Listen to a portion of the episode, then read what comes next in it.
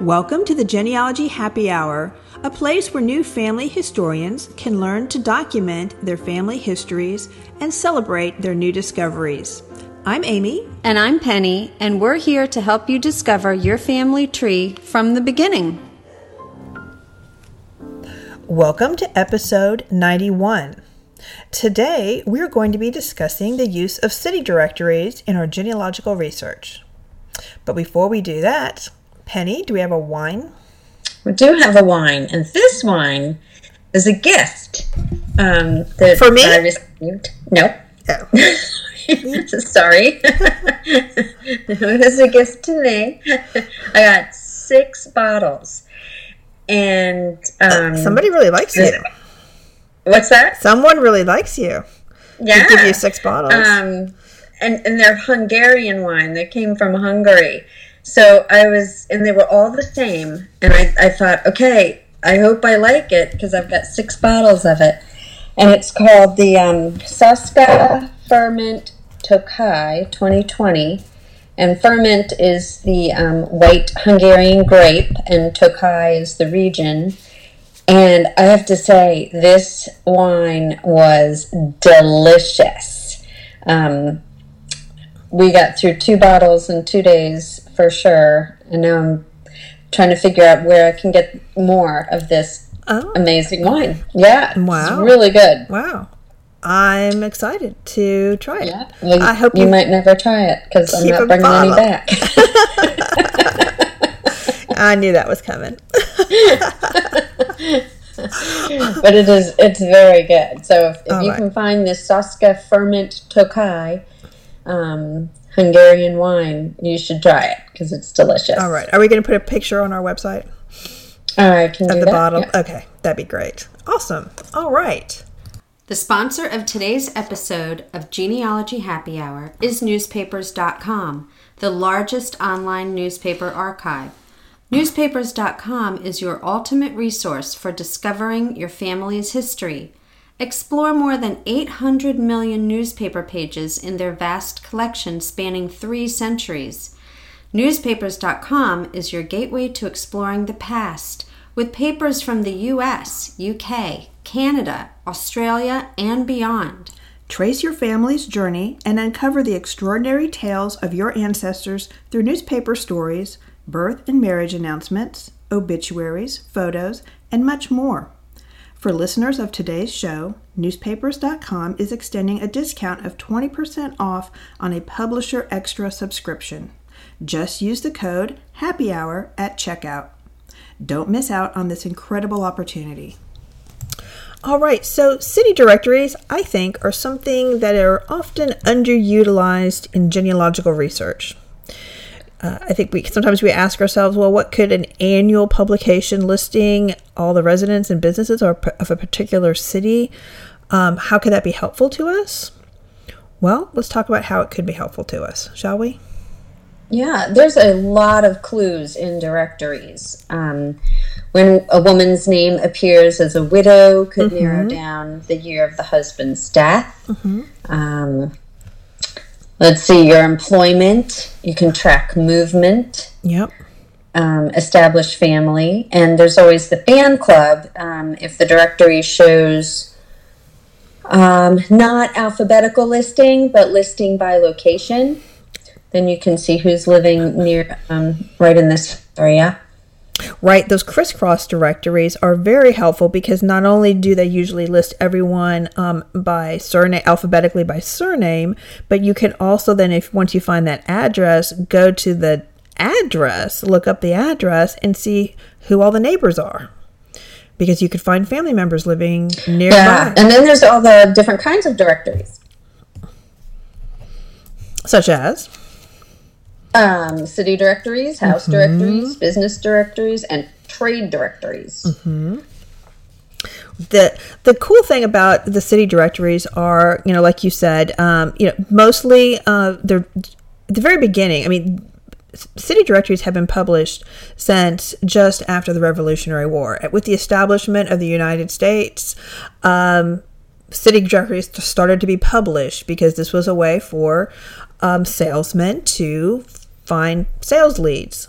But um, so those first telephone, the first um, city directories really just listed men. But then at the um, in the 20th century, women, unless they're a head of, you know, unless the women were the head of the household and, and or a widow, they might be listed. But then women um, began to be listed with their husbands. Um, so those are that's a good way to, to put a husband and wife together.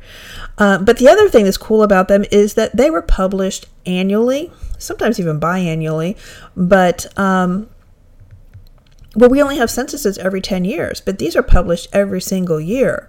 So you can track your ancestors' movements every year. And that's great, especially if they lived in a large city like New York City, where they were renting and so they were moving around. You know, every year they probably lived in a, in a different spot. And so you can see where your ancestor was moving.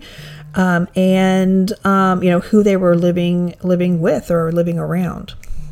Yeah, I have a really good example of that exact thing, actually. Um, I've got um, an ancestor, Evan John James, who was born in 1887.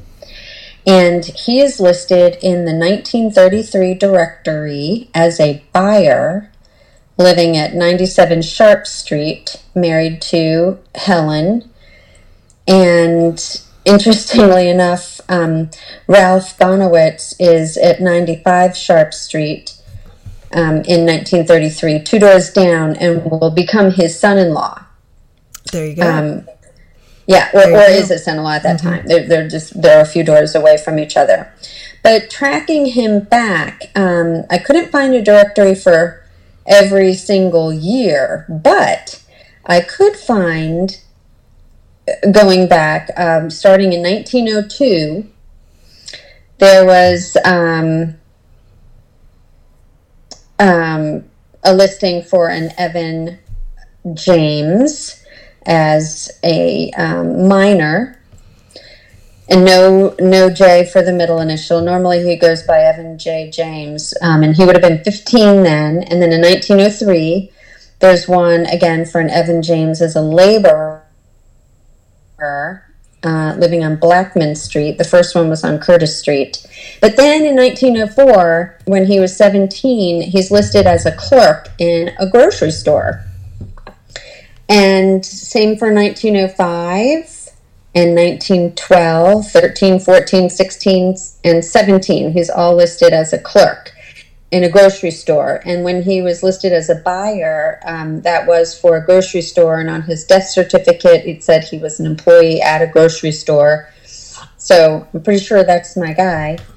And it lists all the different streets that he lived on. Um, started out on Sharp Street, then went to Poplar Street, John Street, and back to Sharp. And the fun thing about that is I could plot that on Google Earth um, maps, and you know they're only a few blocks from each other. So this mm-hmm. guy moved a few times over the years. Mm-hmm. You know, some short years there. We're talking like 1904 to 1918. Moved that many times into different different homes. But it was it was just really interesting to be able to um, see that and then see that the Bonowitz family was just a couple doors down in the right. end of the later years. Right, right, yeah. right. And so that's mm-hmm. that's information that we don't see between those two those between the census. So between you know 1900 and 1920, he moved around numerous times, and you only have one census in those 20 years to be able to capture that. Correct, but the census is good um, to check for verification because uh, it does that's where you know it definitely do, does list in all those years that he was a clerk in a grocery right, store right, right you know that's exactly just right. more confirmation on mm-hmm. that and actually early when i said he was a miner and a laborer in the 1900 census he's listed as a slate polisher mm, okay. so he probably was his father was also um, a miner so he probably started out in the mines and then somehow got a lucky break to get a job at the grocery store and did not have to work in the mines his whole life. He, he so he yeah he he improved his hopefully his um, his employment there. He started working in the city or the town or yeah whatever yeah. it was. So that's that's that's a part that's a great example.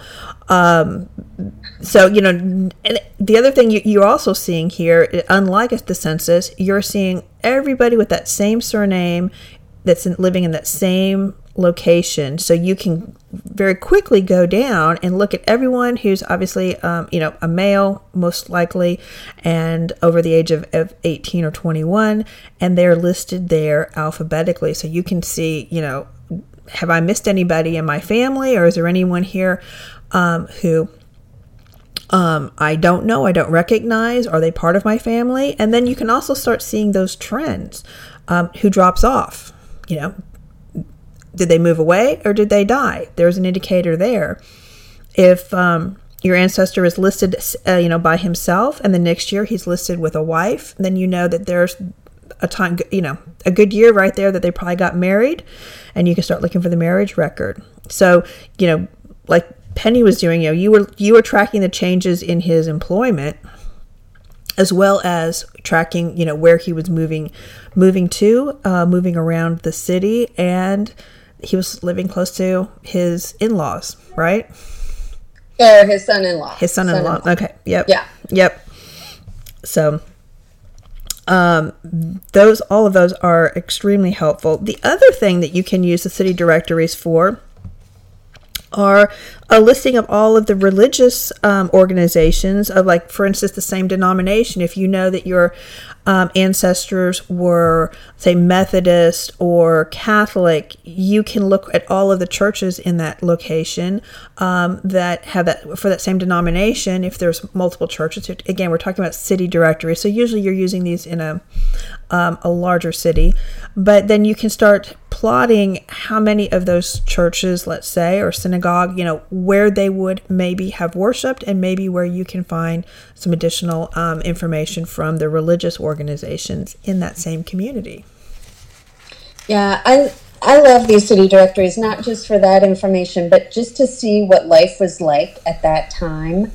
Um, all the because a lot of them will have some ads from mm-hmm. the businesses that are listed right. in there. We'll put an ad in and I think it's just fascinating. Like this is this is when your ancestor lived, and this is what was happening in that town at that time, that right. particular mm-hmm. year. Sure. It's like you said, they're published every year, um, for the most part. And in addition to that, you're right. They're all they sometimes they'll put like little community histories at the very beginning. You know. Um, that will also kind of give you a feel for what's going on in that community. There could have um, the elected officials listed in there as well. So your ancestor, if they held an elected position, might be listed in there, um, or um, you know, um, even the. Um, Spit it out, Amy. I don't know, know what I'm going to say. I don't know what I'm going to say. I don't know what I'm to say. Oh, I know. It's so much. It is. No, there, there's um, just a lot. Yeah. Start. Well, if your if your ancestors, you can see like there was an example that I, that um, I have where um, the spouse was working. So the woman, the wife was working for a few years. And so not only is she listed with her husband, but she's also listed independently and it says who she worked for, who, you know, what her occupation was or where she was working for. So with all of the, um, the alphabetized surnames, you're going to see, I saw her twice. She was listed once by herself and then once again with her husband, in, you know, in parentheses with her husband. Um, but that gives me an indication that, oh, you know, either you know the income is tight or you know she's out there in the workforce as, as well as as he is. So um, the other uh, another thing is if you go through the businesses they will often list who the ownership is on that business. So um, the name of the company plus the owner or the manager of the business too. That's a good point because you could see how that person might show up on other documents too. Um, in that fan club. Exactly right. Yes, if you see that your, uh, you know, your ancestors working for the grocery store, you know, what grocery store was he working for? Does that owner of the grocery store, or you know, does who are the witnesses on a marriage or a, on a will? All of those people could, um, those names could could show up again in your in your documentation or in your research. Yeah, which is fascinating. So the good news is that a lot of these are digitized and can be found on. Um, well, they can be found on, say, Ancestry or MyHeritage. Uh, family Ser- the Family History Library has a collection as well, and you can find um, their um, collection on FamilySearch.org in their catalog. Um, but a lot of them are also on um, Google Books. Google Books is, is a great resource for a lot of um, you know free um, digitized materials. So there's also an online historical directories uh, website that has links to various online directories as well. Nice. So that's a good resource. But Yeah. um, Very helpful. and then always check the local libraries, the um, your county, your city, your university libraries, and your genealogical societies. They often, uh, well, most of the libraries will, will have a collection of city directories for their local for that local Yeah. community in the very Histor- least. local historical societies too would have Correct. probably. Yes. Um, so check with them. Sometimes the libraries might even have them digitized on um, or link through their website. Um, and of course, WorldCat is always our friend when we're trying to locate um, published public published materials, and that will help you guide you to where the nearest copy is. Um, I think you know hard copy in in a uh, repository. So, um, two of the larger publishers um, going back over the years were R. L. Polk and Company and Williams. So you'll see those um, Polk directories. I think it's very well known as being one of the larger publishers throughout the United States for those. And I even saw that um, city directories were published um, as far back um, in the UK um, into, um, you know, 1600s, so 1700s. So I know I have not That's seen those. cool. I have not seen those, but I, I read that somewhere. So I don't know where, where I read it or I would cite it, but I'm not going to. I'm not going You read to. it somewhere, and we should follow through and see if it's true. Yeah. Fascinating. Fascinating. Um, well, on a different subject, other than city directories, I have been um, watching, as I'm sure some of you have been watching, the um, the show The Gilded Age on, was it on Max, I guess, um, by Julian Fellowes, who did Downton Abbey, and you know, love all that stuff. But I, I just find that like fascinating. And you know of course i have to listen to the podcast uh, the official gilded age podcast after every episode just to get some get some backstory.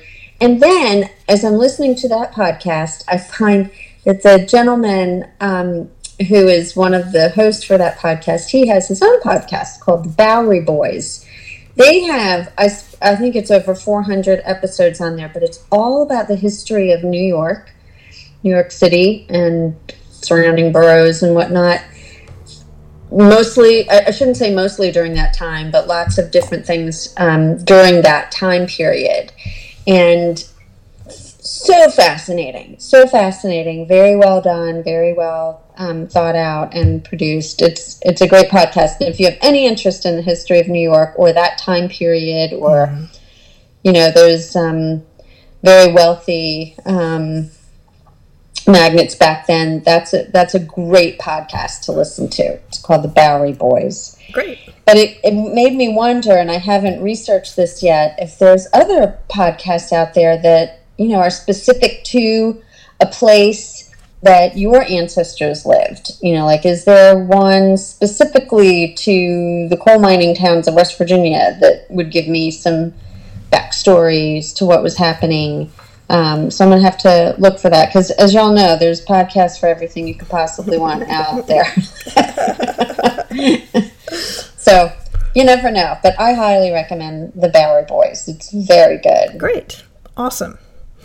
All right. Well, uh, get um, those city directories out and start tracking your ancestors. Tra- start tracking them um, year by year, not just every ten years with the census, but use both and see uh, see if you can fill in a little bit of what's going on in your ancestors' life in between those census records. So you'll be Until next we time. might be surprised. So until next time, cheers. Cheers. Thank you for listening. Please email us with any questions or comments at genealogyhappyhour at gmail.com. Visit our website, www.genealogyhappyhour.com, for additional resources, books, and wines. Don't forget to drink responsibly. And never drink around genealogical documents.